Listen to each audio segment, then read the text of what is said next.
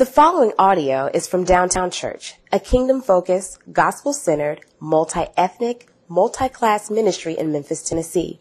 For more information, please visit downtownchurch.com.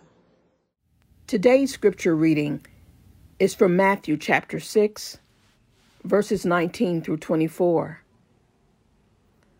Do not lay up for yourselves treasures on earth, where moth and rust destroy, and where thieves break in and steal.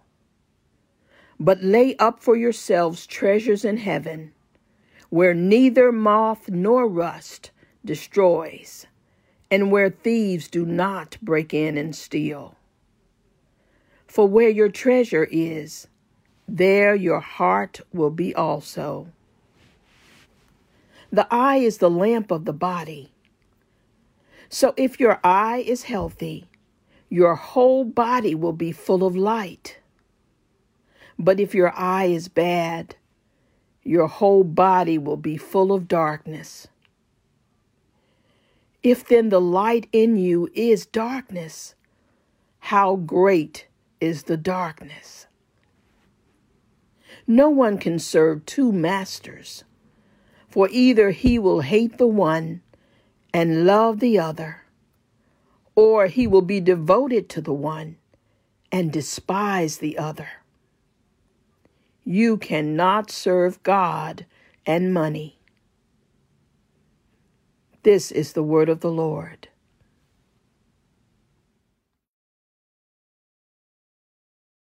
Thank you so much, Donna. So, so how did that make you feel? If you could, um, if you could just write this, write your feelings, write your comments. I see a couple. This is not my home. Where your treasure is, there your heart will be also. Uh, if then the light is in you, um, is darkness. How great is the darkness? What we fix our eyes on determines our direction. Good. Uh, we are to be salt and light to the world, even in chaos. No one can serve two masters. All good.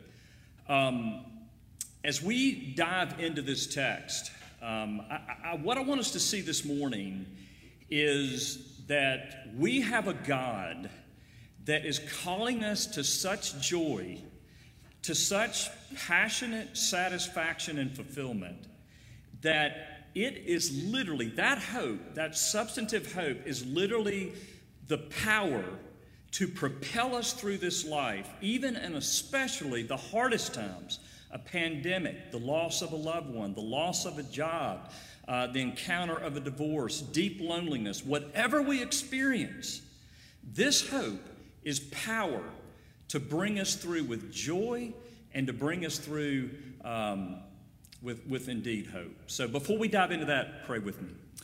Our great God, we thank you this morning that you are a God that gives your people hope. And so we beg you to open our eyes, to open our hearts, oh God, to give us the power to see what and where our treasure really is. Oh, Father, I pray that you would expose the functional idols in our lives, those things that we are looking to that literally are killing us, are breaking our hearts.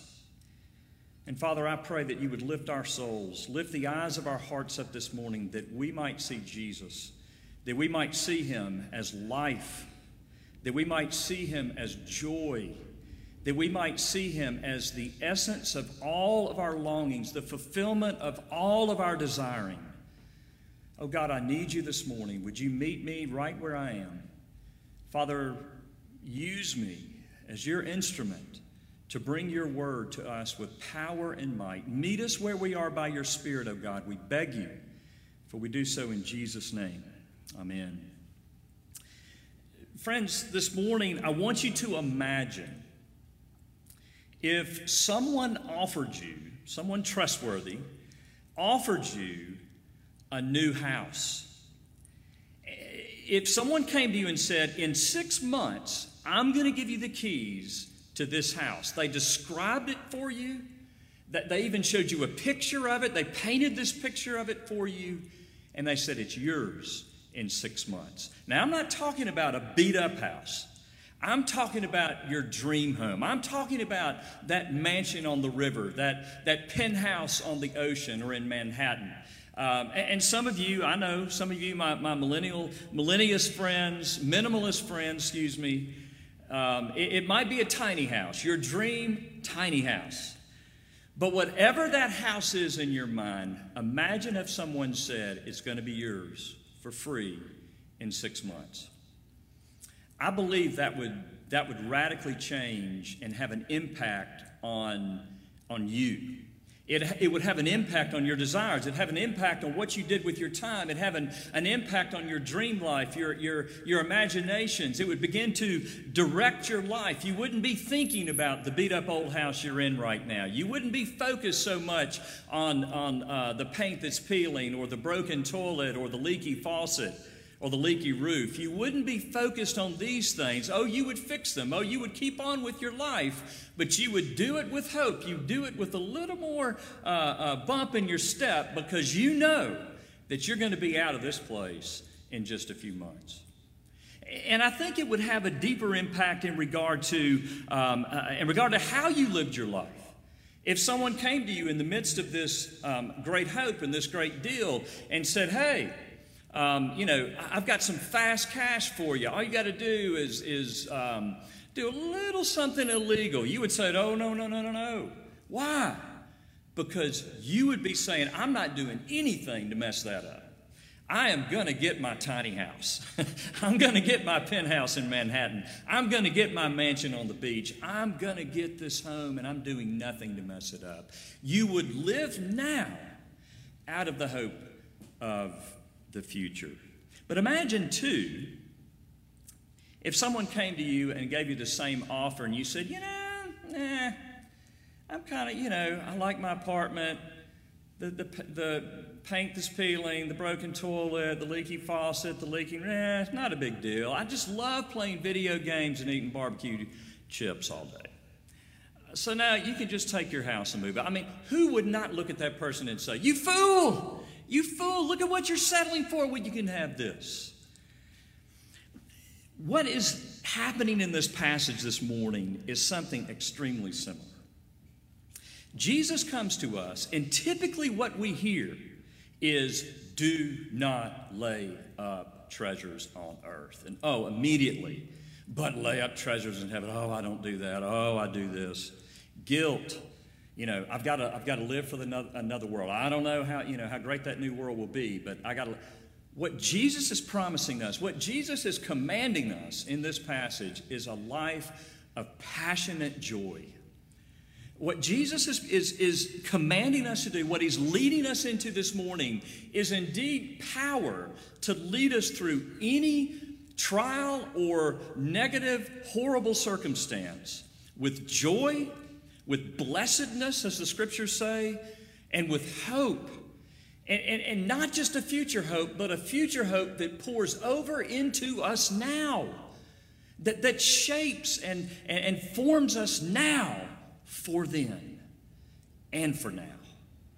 So let's look at it. The first thing I want us to see, and really the primary thing that I want us to see this morning, is that there is a straight line from our desiring, our present desires, our longings, those things that we dream about. There's a straight line between them and heaven. There's a straight line between your desires and the God of heaven. Now, as we've said numerous times, even last week, Buddhism and Eastern religions deny that. They say that nirvana is found at, when we can stop, when we get to this, this point at which we can stop desiring. Eastern religions say desiring is your problem. If you stop desiring, then you stop being miserable in this life. But Christianity, Jesus himself in this passage is not telling us to stop desiring. He's telling us to redirect our desires. He's not telling us to, to live this, this life that is numb to the world around us. He's saying embrace this world around us and long for something better because that's my promise, and it's called heaven. The, the Greek word that Jesus uses for um, lay up is uh, thesaurizo. And this word, it does mean to lay up, but I, the word that I think better translates to you and me or connects at least with me is hoard. What Jesus is saying is, He's not saying, you know, just kind of be a minimalist and do, you know, no, He's saying, you go crazy. You start hoarding treasures in heaven. You start building, you start piling one on another for glory. There is no way you can desire too much treasure in heaven.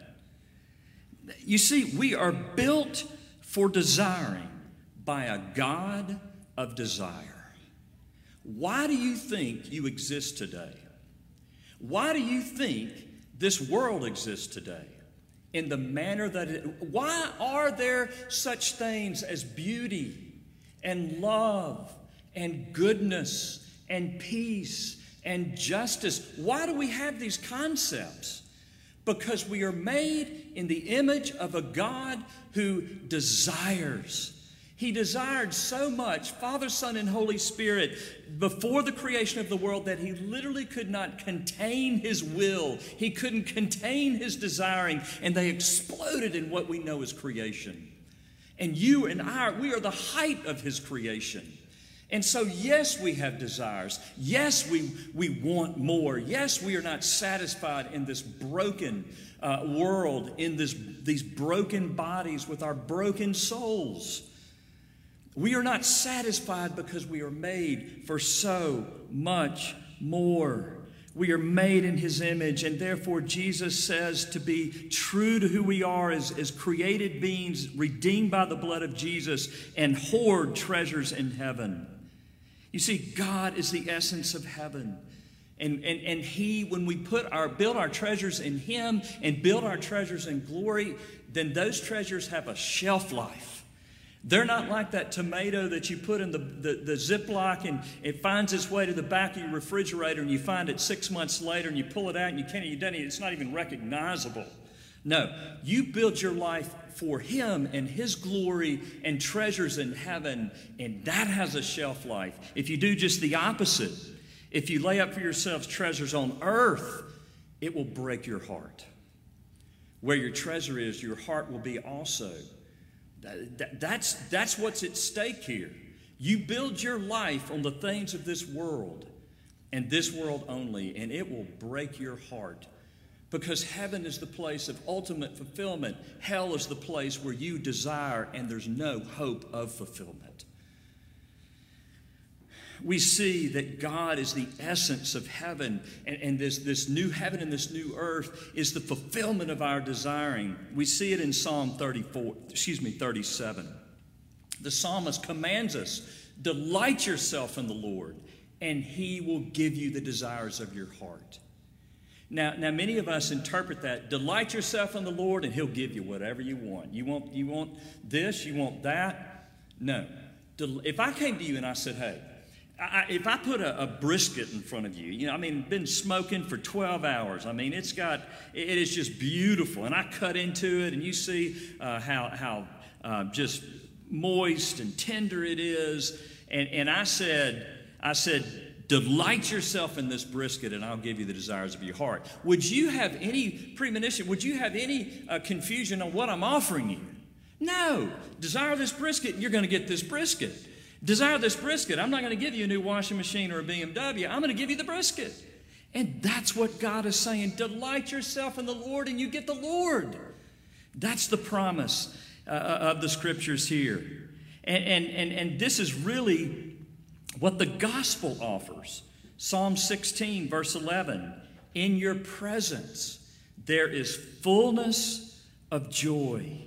At your right hand are pleasures forevermore.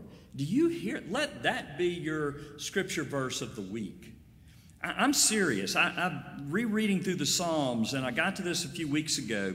In your presence there is fullness of joy. And he doesn't stop there. At your right hand are pleasures forevermore. no, God, our God is not a God who says stop desiring. Our God is a God who says redirect your desires to me, and you are going to experience pleasures forevermore, unending. Lay up for yourselves treasures in heaven. Joy is to be the essence of, of our faith, it's to be the reward of our hoping in God. It's the reward of the gospel, it's what the gospel produces. When I go from living a life that, that, um, that, that ends here and now, that ends at my death, to living a life out of my future home and glory in Christ, out of this hope that even if I die, I go immediately with my God.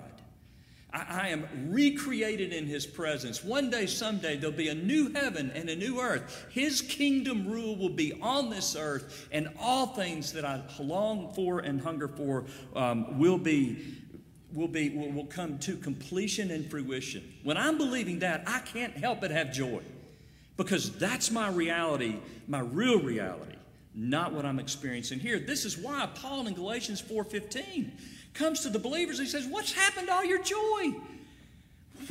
I mean, how can you not have joy with the, the, the, the extra large size hope that Jesus' life, death, and resurrection has accomplished certainly for you? How? And the answer is you can't. There's no way not to have joy when our eyes are on the gospel, our eyes are on um, what God has for us, and, and indeed God Himself. In preparation for this sermon, John Piper's mantra of old, I hadn't thought about it in a long time, but his mantra that, that really kind of set him off uh, nationally, internationally was this God is most glorified in me when I am most satisfied with Him. God is most glorified in us when we are most satisfied with Him. It, it, Christian hedonism uh, is something that John Piper, um, an old concept, made uh, public again or mainstream again uh, through Piper, and I love it. You see, we were made uh, both with the capacity of and the reality of being truly authentically satisfied by God. Hear me this morning. It is so important that you understand that. And here's the proof of it the fact that you and I are still hoping. I mean, it's the, the only reason you and I are still hoping with everything that's been done to us in our lives. The only thing, the only reason that we're still longing for um, the realities of love and justice and peace and healing and, and, and, and, and so forth is because we were made for these things. There's a kingdom out there that God has promised and He uh, will, will make come true one day, someday for us.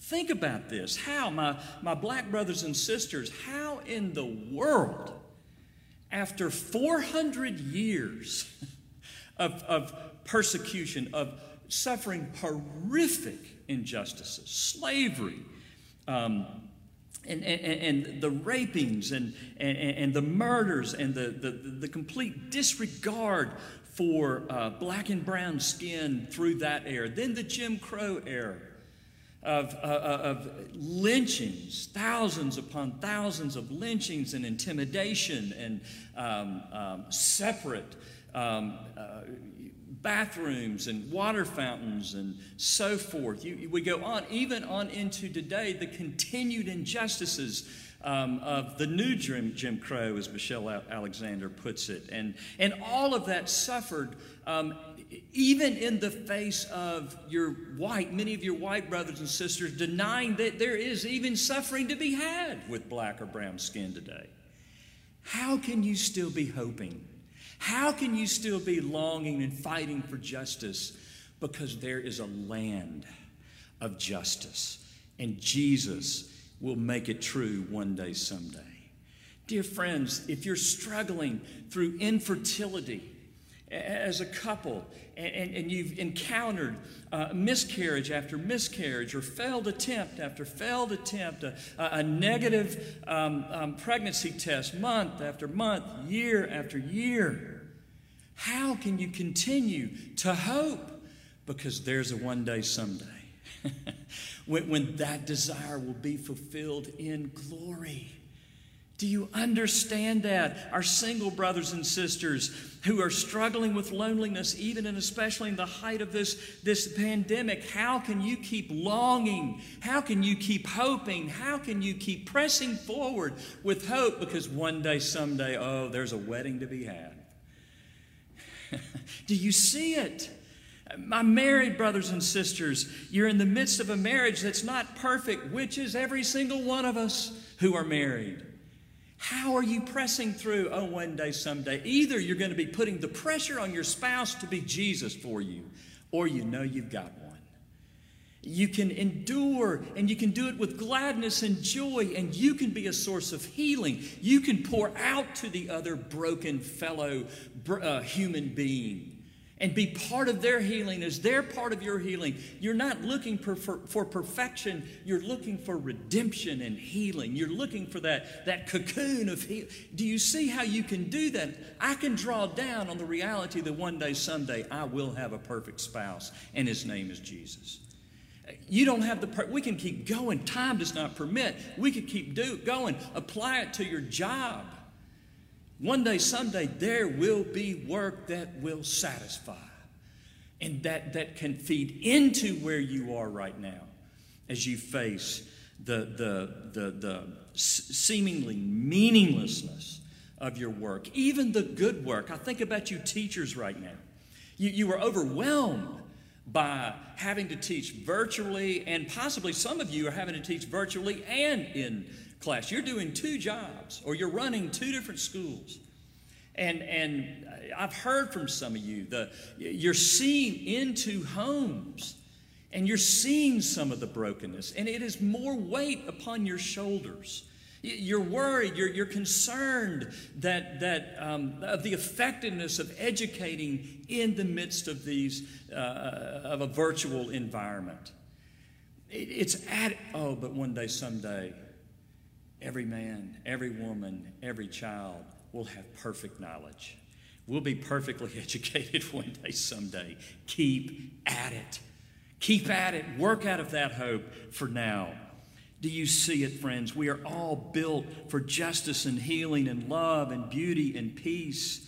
These are the universal desires, and one day, someday, we will have them. Therefore, Jesus says, live out of that reality.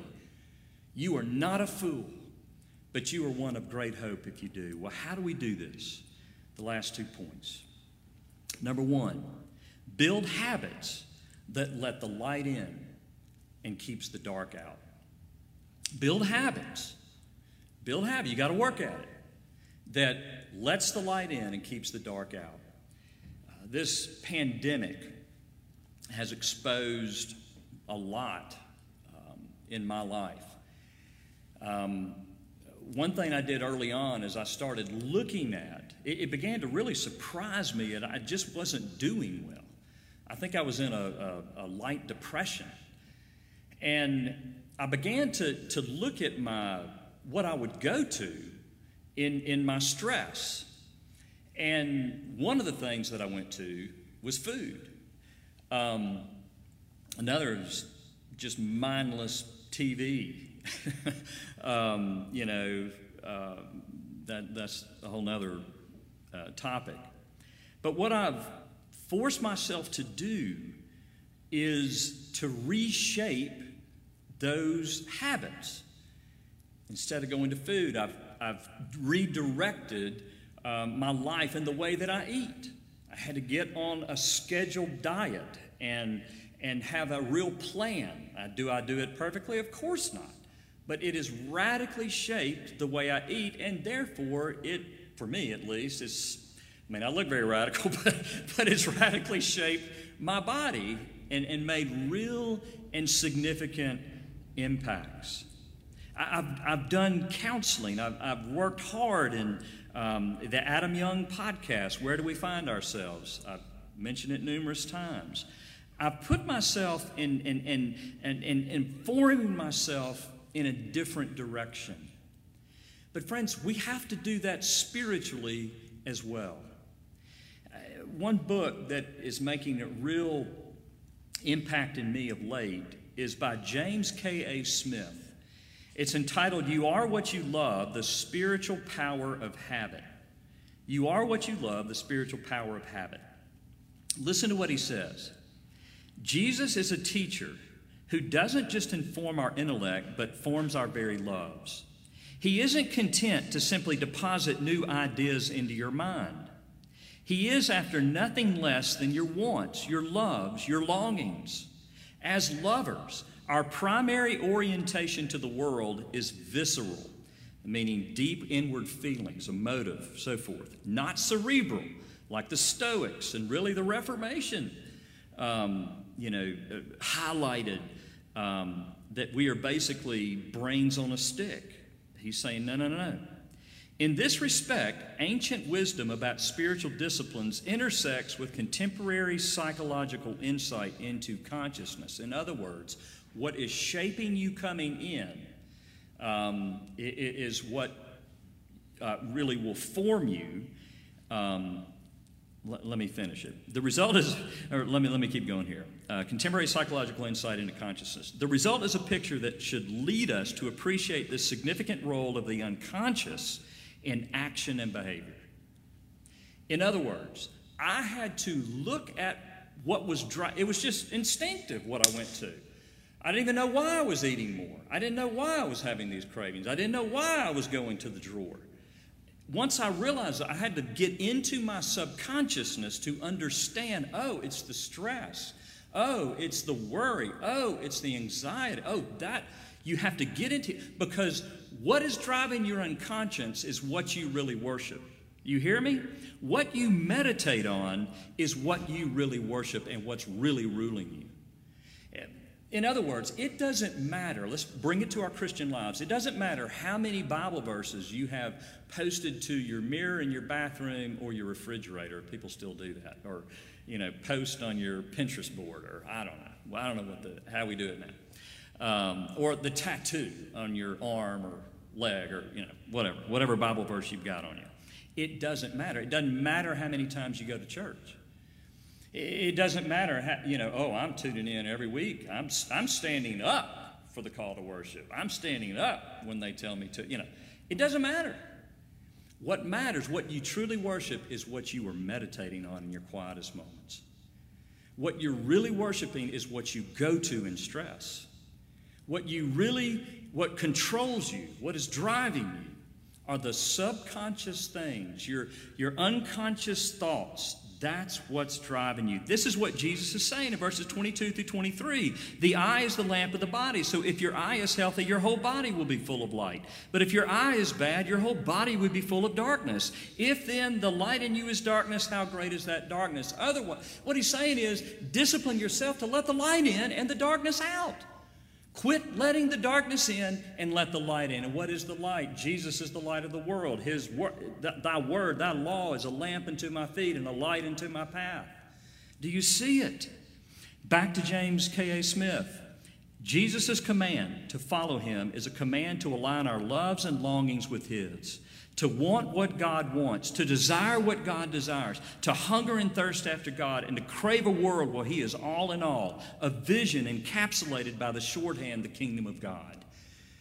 Dear friends, it's not just going to happen. Your love for God must be fed by His Word, must be fed by, by private worship, and it takes a schedule, it takes a discipline, it takes redirecting, it takes work, and, and we, could, we don't have time to, to even exhaust this idea. But you've got to go to why do I go in the morning to Facebook and, and Instagram as opposed to His Word? Why at night am I, am, I, am I scrolling through social media and not His words? Or why am I? I looking at news sources or whatever it is or watching that and not His Word? Do you see it? It takes work because our hearts are deceitful above all, above all things. And we just think, oh, it's just where we go. No, it's what we worship. I've run into or I've discovered a new um, tool to help in this. It's called the Prayer Project. Google it, find it, buy it. You can get a digital copy, or a, I just ordered a, a, hard copy. Been using the digital copy, but the Prayer Project, it is it, it, disciplines you to have morning worship and evening worship, and it's it's short. It doesn't take a lot of time, but it's redirecting. It's it's it's a frame. It's a fence around your day. Here it is. at the, at the beginning of the year, we declared, the session declared this a year of fasting and prayer. Now, now I, I, I true confession, I fasted more this year than I ever have in my entire life. And I fasted more than just once a month. Um, but I've never fasted this much. And, um, and yet it's interesting, as I was reading this and preparing this sermon, it's interesting that to see what comes right before this teaching, verses 19 through 24. What, what do verses 16 and 18 deal with? Fasting. You see, he's saying, look, here's how you let the light in fast. you, you, you stay away from food. You, you stay away from, you know, fast from something else, social media or whatever. And, and you, you, you, begin to draw near to God with more than just your words. You begin to draw near to God with all that you are. As you're hungry, as you're longing, oh, I want the, the, the, um, the satisfaction of looking at that Facebook or looking at that Instagram or, or watching, you know, this news or Netflix or what, as, as you're fasting and you use that time to pray, you find your whole being being directed in a, in, toward God in a way that you can't be when you're not fasting. Love for God will not just happen. You have to let the light in, and to let the light in, you've got to see how much darkness you're letting in right now. And then, thirdly and finally, don't attempt to balance your desire between world and God. Don't attempt, don't think that you can, you know, okay, I'm going to have one hand of the world, I'm going to have one hand of God. No, it's all in. It's marriage, it's covenant, it's I give you all, it's everything. Chadwick Boseman, uh, the Black Panther, died this week at the age of 43 years old. So sad. And he died of colon cancer um, that no one knew about, but I guess uh, obviously his family and I'm sure some close friends. Um, and because of that, a lot of things have, have surfaced. And one is his um, address to Howard University's graduation. And, and, this is what he said He said, he, he challenges them, You would rather find purpose than a job or career. That's what he's saying. You need to go for purpose, not just money, job, and career. Purpose is an essential element of you. It's the reason you're on this planet. Your very existence is wrapped up in the things that you're meant to fulfill. And then he quoted Jeremiah 29 11, For I know the plans that I have for you, declares the Lord, plans for welfare and not for evil, to give you a future and a hope. What he was saying is, don't build up treasures on earth where moth and rust destroy and thieves break in and steal, but build up treasures in heaven. Now, now many today, I know some of you, my, my younger generation, are saying, yes, because purpose is the idol of your generation. It is what's driving your generation. But it's not purpose for purpose sake. That is not, uh, I've read and listened to a lot of things that uh, Chadwick Boseman was saying. And basically, that was a sermon that he was preaching at Howard University. Read the whole thing, it's unbelievable. Why didn't he tell the world about his, his, his cancer? I, I can't answer for sure, but I have a feeling it has something to do with his Christian faith. He knew that cancer was not his new identity. He knew that his job was not to be a cancer survivor, but his job was to do the, the role to fulfill the purpose for which God gave him. That's why he pushed through and did Black Panther. Do you see it? It's not even letting cancer, colon cancer, and, and, and, and, and in the midst of chemotherapy, keep him away from going and showing up at work. Why? Because he just wanted to feel significant? No, because he had a higher purpose. He was laying up treasures in heaven, doing good work on this earth that will ring true in heaven. Friends, everything that you do for the glory of God on this planet will ring and carry on into heaven. All the love, all the justice, all the forgiveness, all the laying your life down for those around you, all the things that are not seen, you will have applause and glory.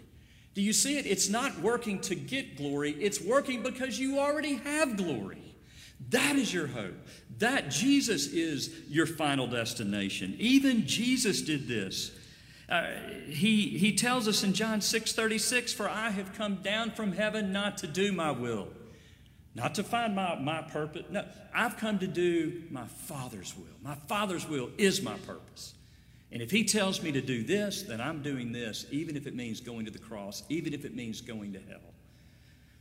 This is what Jesus means when he says, No one can serve two masters. Either he'll hate the one and love the other, or he'll be devoted to the one and despise the other. You cannot serve both God and money.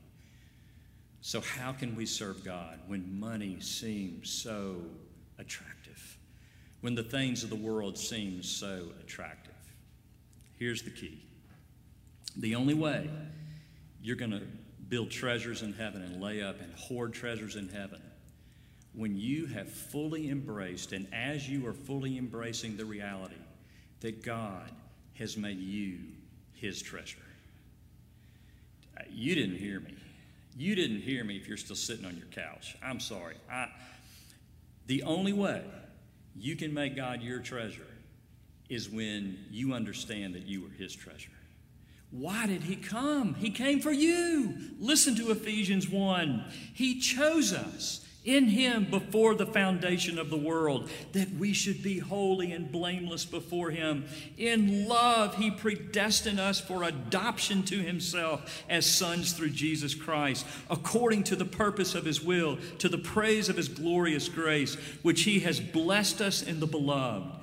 In him we have redemption through his blood, the forgiveness of our trespasses, according to the riches of his grace, which he lavished upon us in all wisdom and insight, making known to us the mystery of his will, according to his purpose, which he set forth in Christ as a plan for the fullness of time. Do you see all of this purposeful planning? And what is he planning for? To unite all things in him, things in heaven and things on earth. You and me reconciled to him as sons and daughters of the king whose sins have been forgiven, who are inherit his righteous standing before the Father, that we might live life knowing we have his love no matter what cancer's telling us no matter what the world is telling us as another black man, another black woman is shot and killed, no matter what social media is telling us, no matter what um, our, our, negative fertility, uh, uh, you know, our negative pregnancy test is telling, no matter what anything else is telling us, God loves us. And He indeed has a home for us, and that is our hope. Is that your hope this morning? I pray it is. Lord God, would you open our hearts to the beauty of the treasure that you are, which indeed is heaven? Oh God, may we long. I hope you have uh, whetted appetites this morning for glory. I pray that you have given hope where there's hopelessness, that you've brought light where there's darkness. Oh God, I pray that we would take steps forward towards you from this sermon. And oh God, open our hearts.